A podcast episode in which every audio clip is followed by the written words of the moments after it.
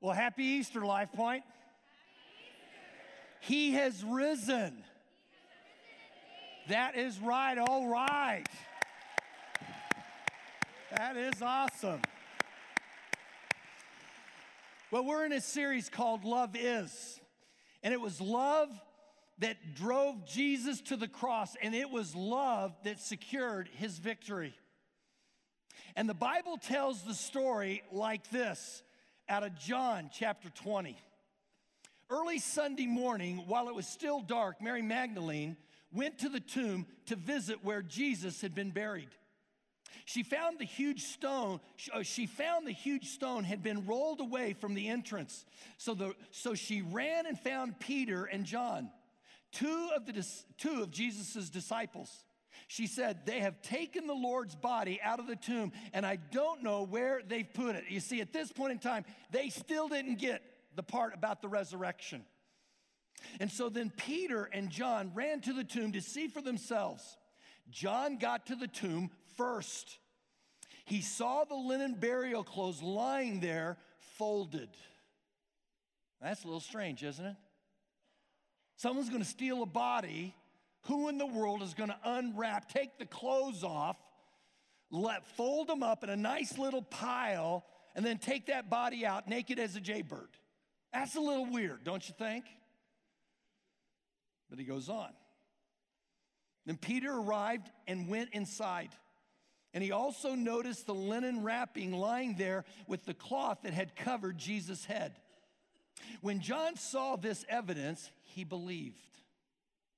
For up until this point, the disciples still had not understood the scriptures that Jesus would rise from the dead.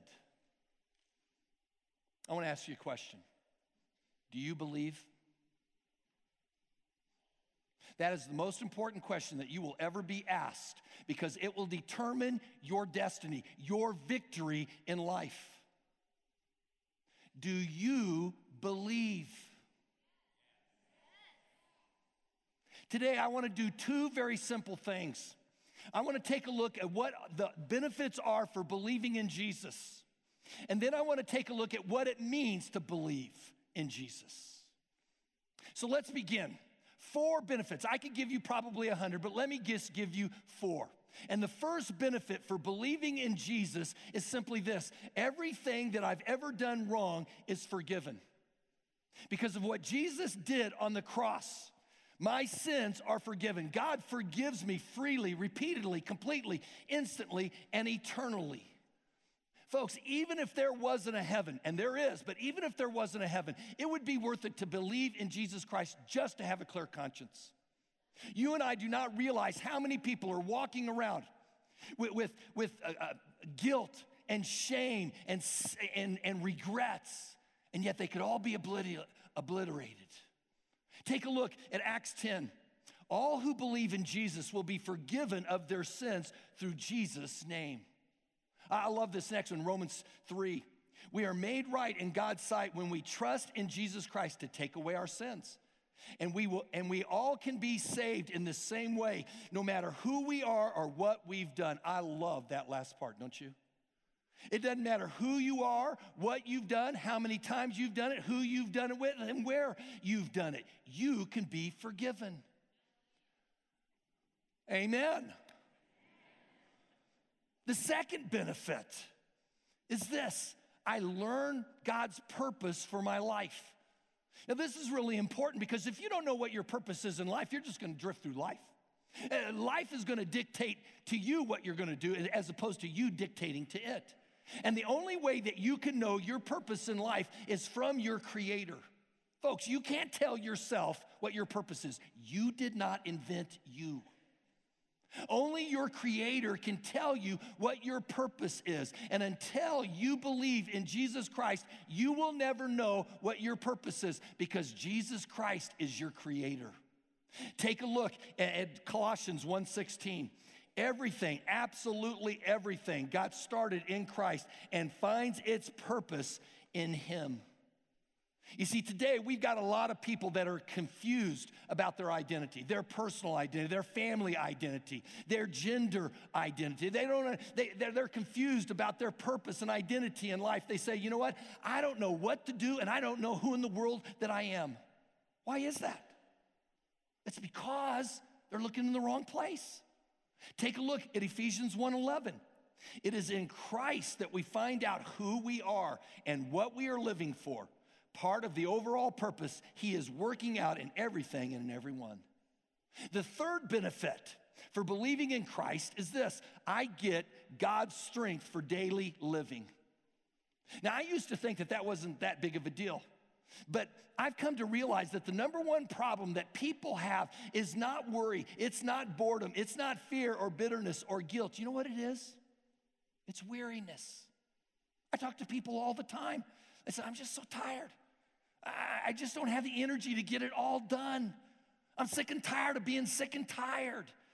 And the reason why they're tired all the time is that they have a power shortage. And the reason that they have a power shortage is because they're not plugged into God's power. You see, a toaster unplugged just gives you white, limpy bread, okay? A vacuum cleaner unplugged is worthless. A blender unplugged is worthless.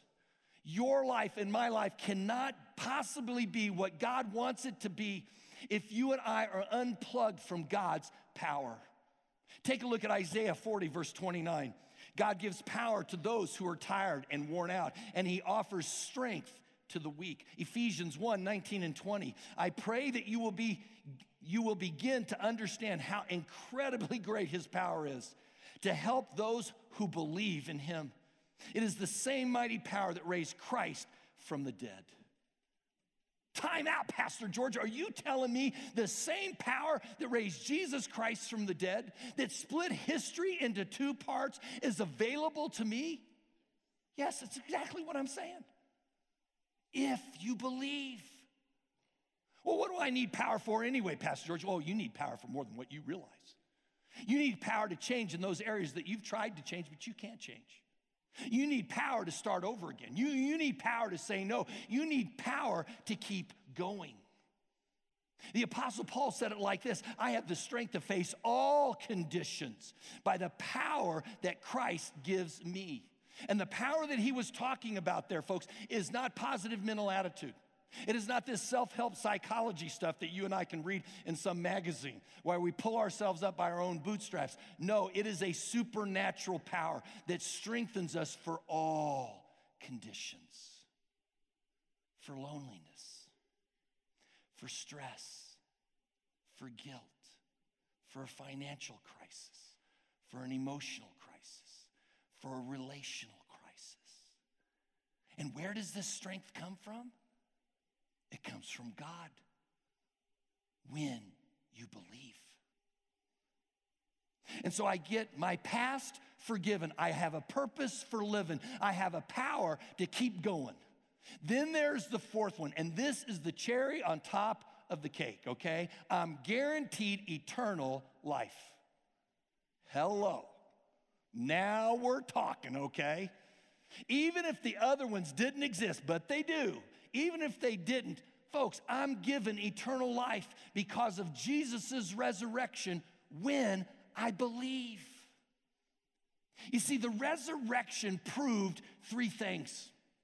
It, proved that Jesus is exactly who he claimed to be. Jesus, over and over and over again, says, I'm God. But Pastor George, I just think he's a, he was just a good teacher. No, a good teacher would never claim to be God unless it was true. You see, Jesus claimed to be God. And so that puts him in one of three categories. He is who he says he is, Lord, or he is a liar, or he is a lunatic. That's the decision you have to make. Well, let me kind of put it like this. If I were to come to you and say, you know what, I'm a good teacher, you would look at me and say, you know what, you are better than your son, David Pfizer. and I would say, thank you. But if I came to you and I said, I'm God, that changes the relationship, doesn't it? It does.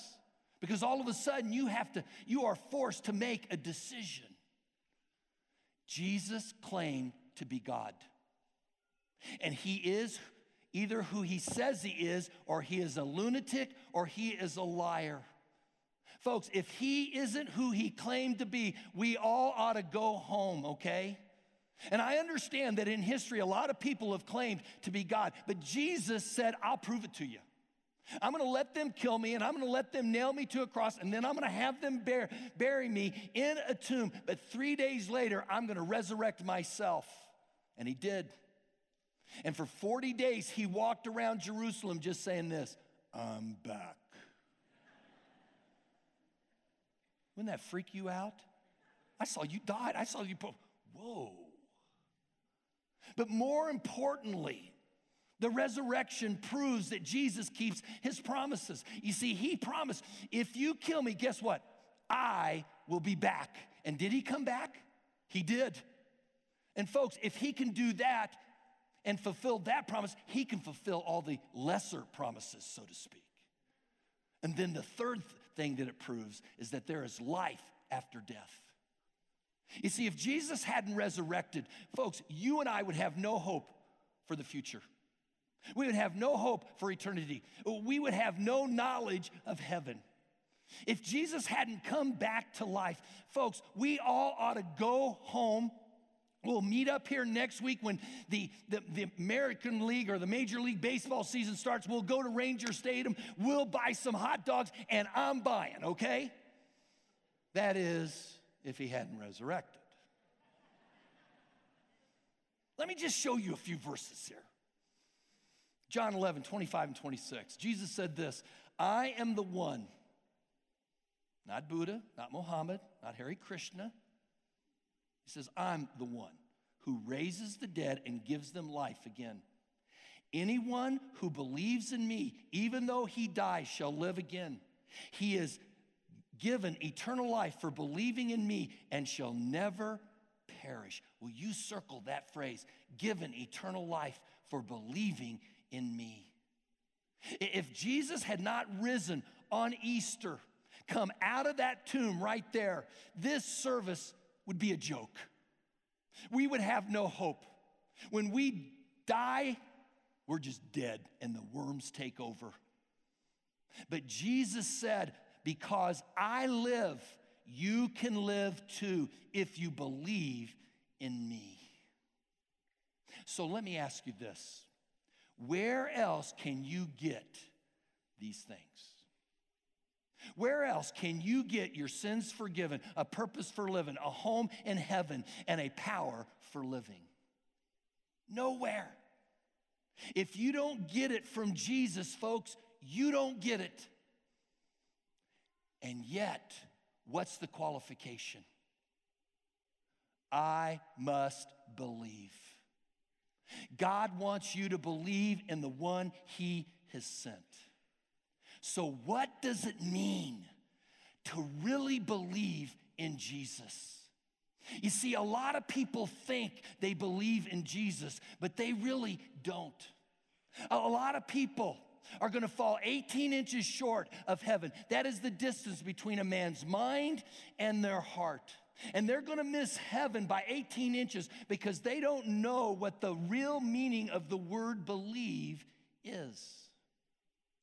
When I meet people for the very first time and I tell them that I'm a pastor, a lot of times they'll say something like, you know, well, hey, hey, Pastor, I'm going to heaven. I say, well, glad I'm, I'll meet you there when we get there, okay?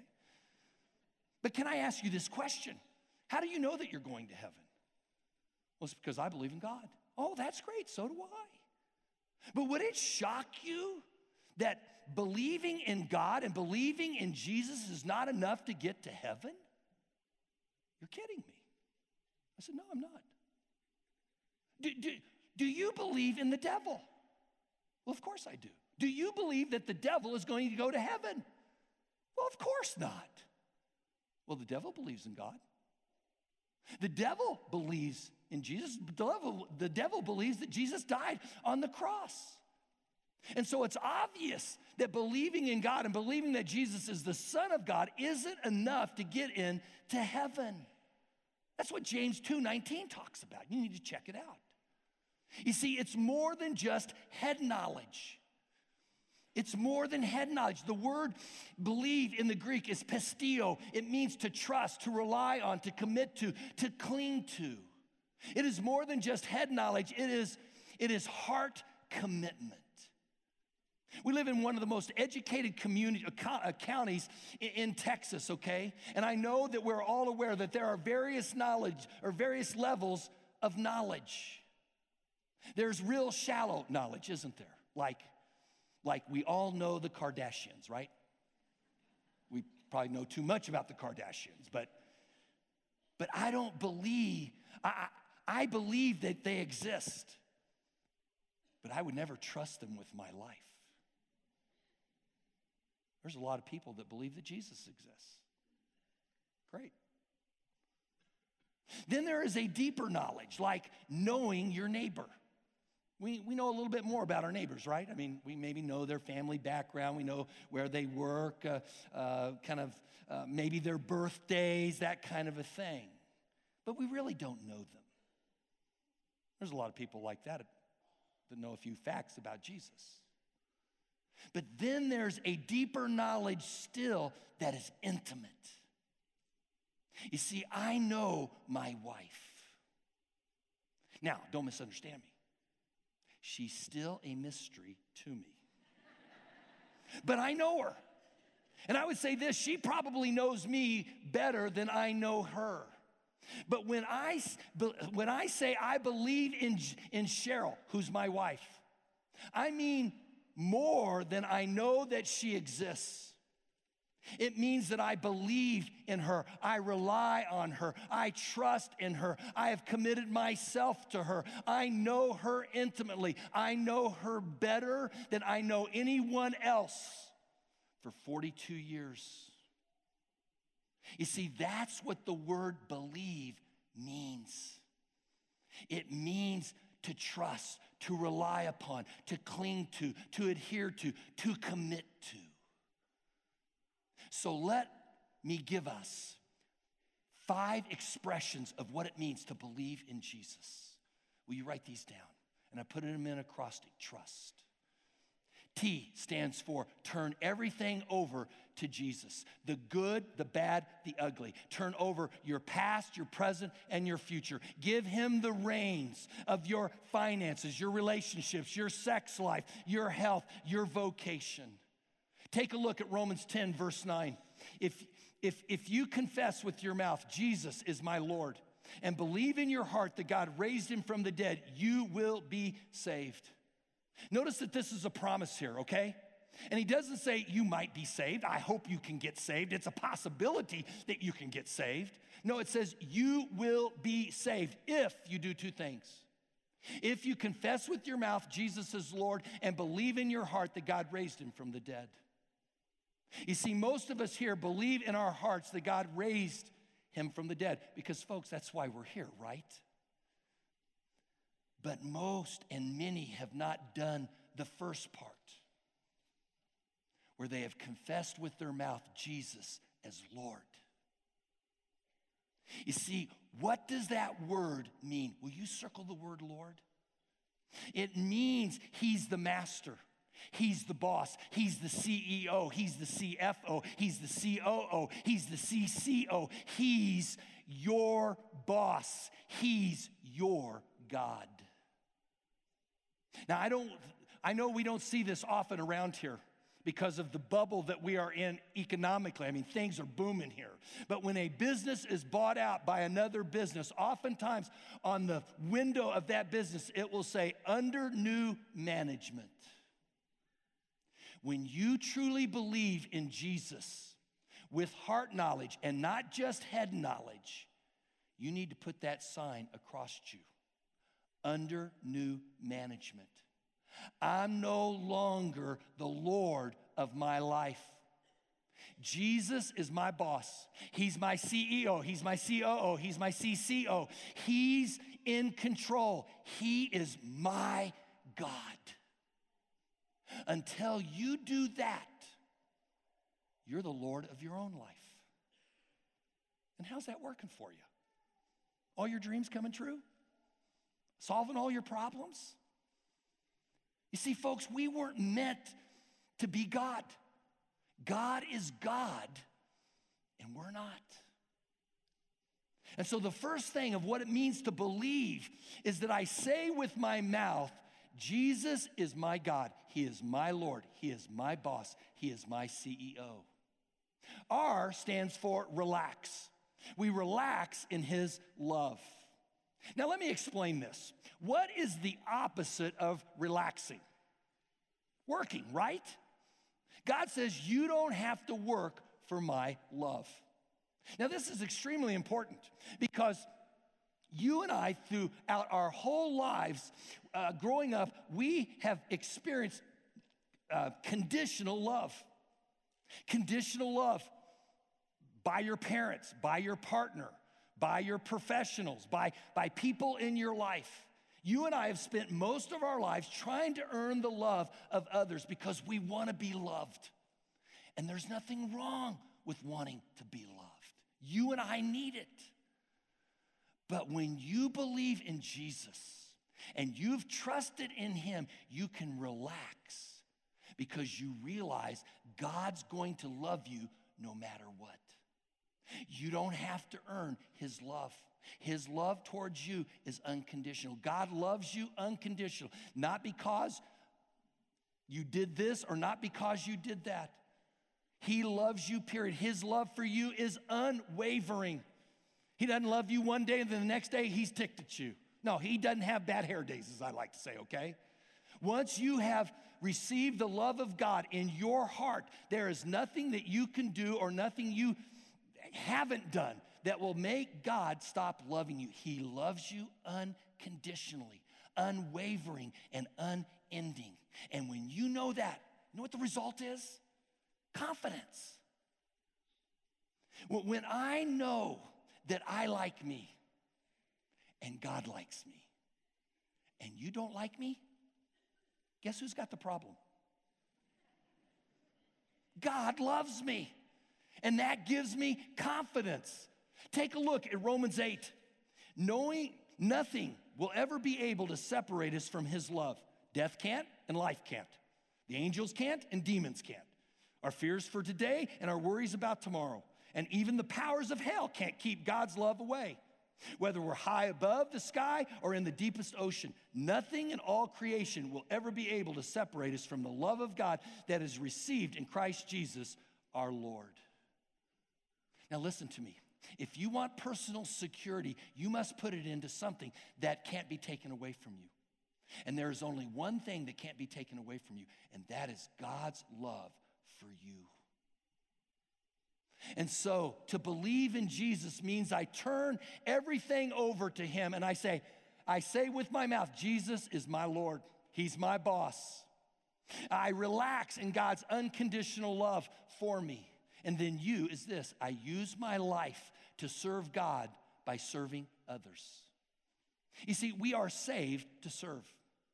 God didn't come to earth, die on the cross to pay for your sins so that you and I could just live selfish lives.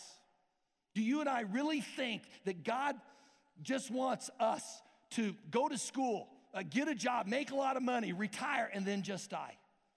Do you really think that, that, that God just made you for you? I don't think so.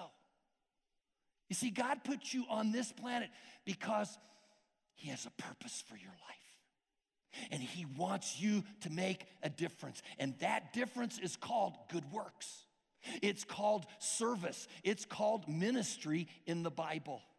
And the Bible says that believing in Jesus is part of accepting that responsibility. Take a look at Romans 6, verse 13. Give yourselves completely to God, every part of you. For you've been saved from death, and you want to be tools in the hands of God to be used for His good purposes. Folks, there is no greater thrill than to be a tool in the hands of God, knowing that you are fulfilling His purpose. You see, when you do that, you know that you're in the zone. You know that you're hitting the bullseye. You have a satisfaction that is greater than sex, salary, or status in life. And yet, on the other hand, if you're just living for you, you're going to be bored and you're going to be filled with bitterness. Let me be blunt on this Easter.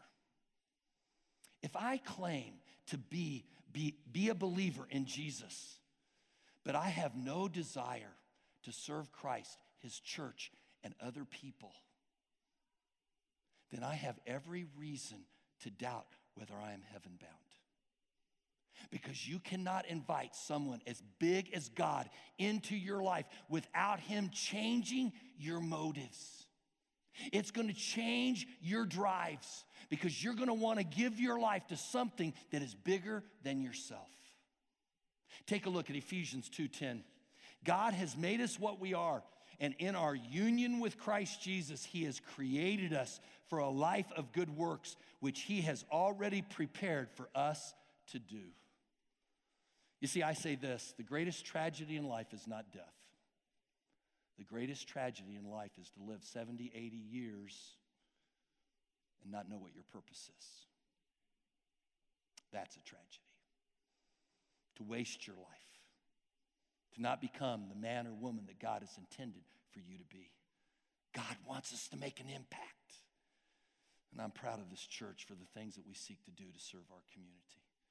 And we're going to do another one, Outrun Homelessness. If you want to find out about that, check it out in the lobby. The fourth letter is S. And let me explain this one before I develop it scripturally. Jesus was perfect, and yet not everybody liked him. Have you noticed that in the movies? Some disagreed with Jesus. Some abused Jesus. Some misjudged Jesus. Some hated Jesus. And some killed Jesus. Think about that. Pastor George, are you saying that if I was perfect, there'll be some people that don't like me? Yeah, that's what I'm saying. Why? Because evil hates good, darkness hates light, wrong hates right. God says if you're going to be a believer in Jesus, you should expect the same treatment that Jesus got from others. And not everybody liked Jesus. When you do what's right, people who want to do what's wrong will get upset with you. Let me explain. Let's just say you're at the water cooler at the office place, and you're there with a few other people, and they begin gossiping about a person. And you begin to feel uncomfortable, so you just leave. You don't say anything, you just leave, you go back to your office. And then someone comes there and says, Hey, Joe, what's going on? Why'd you leave? Well, I'm a follower of Christ, and I just, personally, I just felt a little uncomfortable listening and talking about these things. I just don't think that it's right. What do you think the reaction is going to be? Well, you think you're a goody two shoes, don't you? You're, you're so self righteous. You, you just think you're better than others. And you being a Christian, you're probably a homophobe, aren't you? An intolerant bigot. And yet you're none of those things. What's going on? What's happening here? I'll tell you what's happening. They feel guilty and they're blaming you for it. And you are suffering for doing what is right. This is the fourth thing of what it means to believe in Jesus. S stands, I suffer for doing what's right. Because believing in Jesus isn't always convenient. You see, as your pastor, I want you to know Jesus like I know Jesus. In fact, I really aspire that you know better, you know Jesus better than I know Jesus. But I need to tell you some truth. Being a follower of Christ isn't for weaklings, it is not for wimpy people. It is not for wishy washy people. Believing in Jesus may be more, may demand more courage from you than anything that you can even imagine. Because it is not always popular to stand for the truth. It is not always comfortable and convenient. You could suffer. You can be maligned. You can be killed for your faith. And we've seen that on TV, haven't we? You see, Jesus was up front. He said, if you want to follow me, here's the deal you got to deny yourself, take up your cross, and follow me. Let me ask you this. If tomorrow came and they outlawed you being a follower of Jesus, would there be enough evidence that you were one? Would there be enough evidence that you were a cross carrier? But I believe, Pastor George, it's not enough. You got to turn over everything to Jesus and say with your mouth, Jesus is my Lord, He's my boss. You got to relax in His love. You got to use your life to serve Christ, His church, and, and, and others in the community. And you've got to suffer for even what's doing right. Take a look at Philippians 1 29. For you have been given not only the privilege of believing in Christ, but also the privilege of suffering for him. And so you say this, okay, I do. What, what happens? Look at 1 Peter 3:14. But if you suffer for doing what is right, God will reward you. So don't be afraid and don't worry. That's a promise. Which leads me to the fifth one the final T, what it means to believe in Jesus. Trust what he says. You see, folks, personally, I trust what Jesus says and what God says in his Bible. If God says do it, I do it. If God says don't do it, I don't do it. One thing I don't do is pick and choose what I want to believe and what I don't want to believe. I do not have a cafeteria mentality.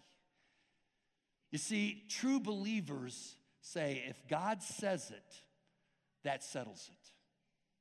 Not that I understand it, but that settles it.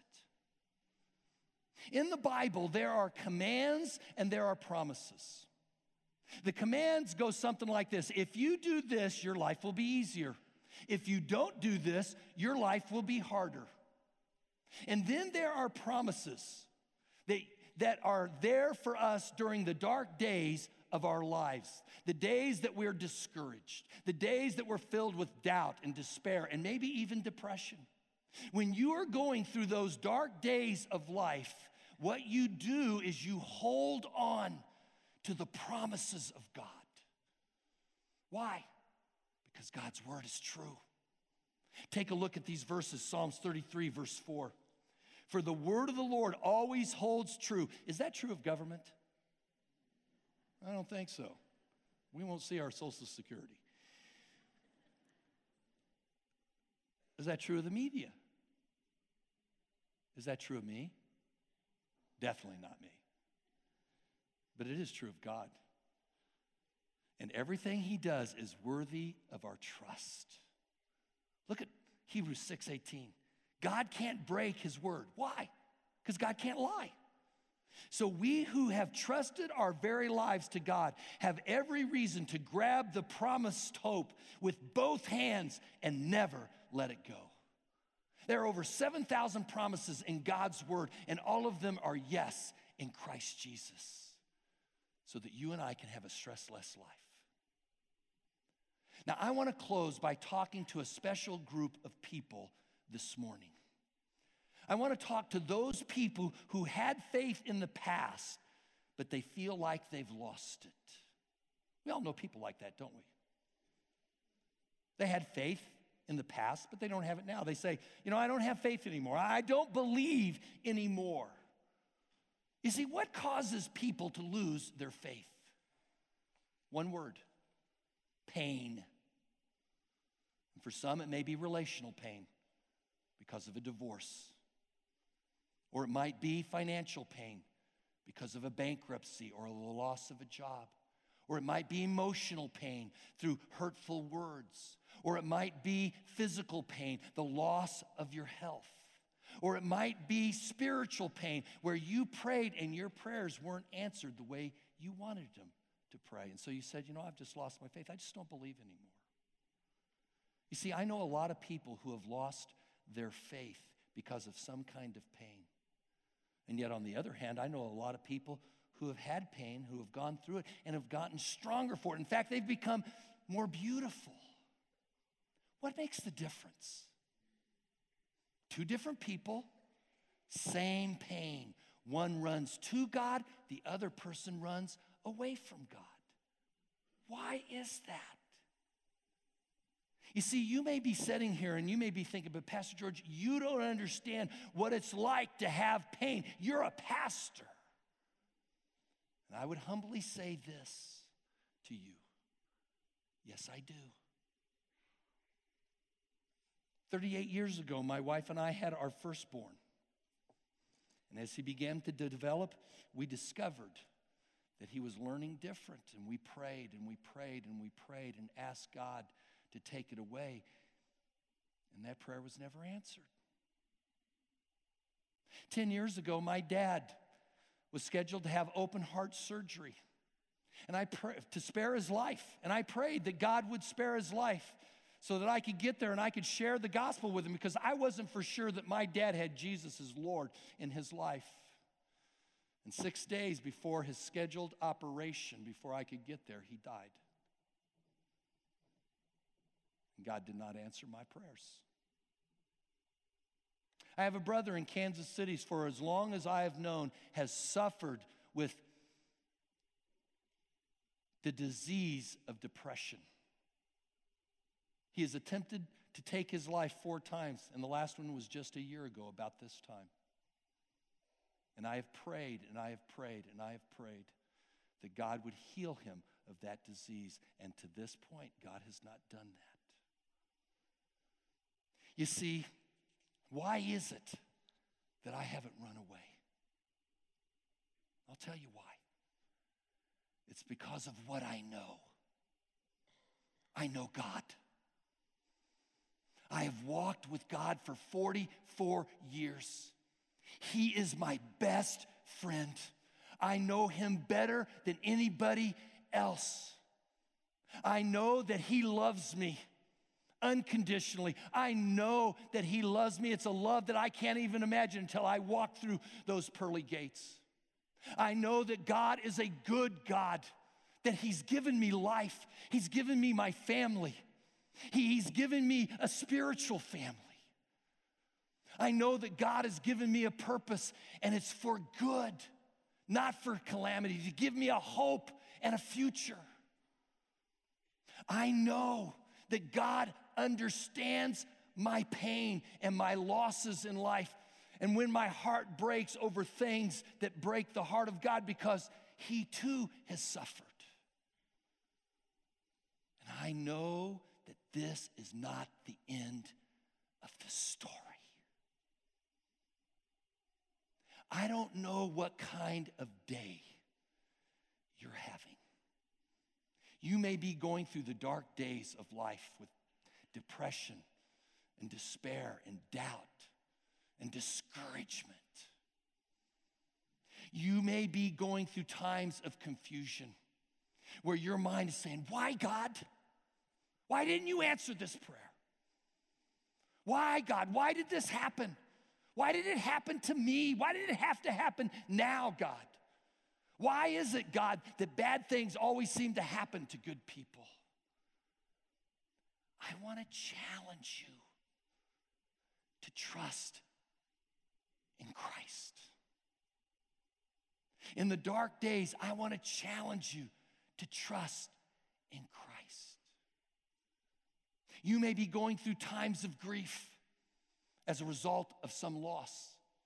Maybe the loss of a job, the loss of your finances, the loss of a relationship, or maybe even the loss of a dear one who's passed away. I want to challenge you to trust in Jesus Christ. Don't run away from him, run to him because that is where you will find comfort. And that is where you will find victory. In your bulletin is a little card. It says, Today I'm trusting Jesus with my blank. Some of you need to trust Jesus with your life. You've only known about him in your head. Today's your day to simply say, Jesus, with your breath, you're my Lord. I believe that you died on the cross for my sins and that you resurrected, that there's an empty tomb, so that what you said, I can take to the bank. And you need to write on that just life. That's all you need to do, right? Life. Others of you, it may be your job. I don't know maybe a family member, maybe your marriage. maybe your health. What are you going to trust Jesus with? He resurrected. And he says, If you believe in me, I'll turn death into victory. I want to give you some time to just think about that, write it out. I'm going to pray. As I'm praying, you can write. And then we're going to sing a song. It's going to be our last song. And then you can come up if you want to. You don't have to. And you can put, there are thousands of them up here. And you can put them and bring them to the cross, the empty cross. And then when you leave, I want you to pick something up. It's a cross, it's an empty cross. It's made out of olive wood. I have one in my office. I got him about a couple of weeks ago. And on one side, I'd like you to write the word trust on it to remind you of this Easter message. But then on the other side, write what you're trusting God for or with. And just put it somewhere. Put it in your car, put it in your office, in your desk drawer, so that when you open it, you're reminded I trust in Jesus. He's my Lord. And I'm going to trust Him with my life, my family, my marriage, my finances, across the board. And you can get those as you leave because there'll be people in the aisles holding them. And then I'll come up and say one last word. So let's pray. Lord, this is your day. You never asked us to remember Christmas. Oh, I love Christmas, God. But you did ask us to remember your death, your burial, and your resurrection. It's what seals our faith and our victory. And so, God, we thank you for that.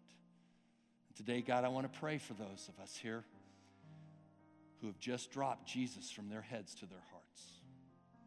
God bless them as they write out that word life, throw it at the cross. So, God, we give you this. In your son's precious name we pray. Amen. Let's go ahead.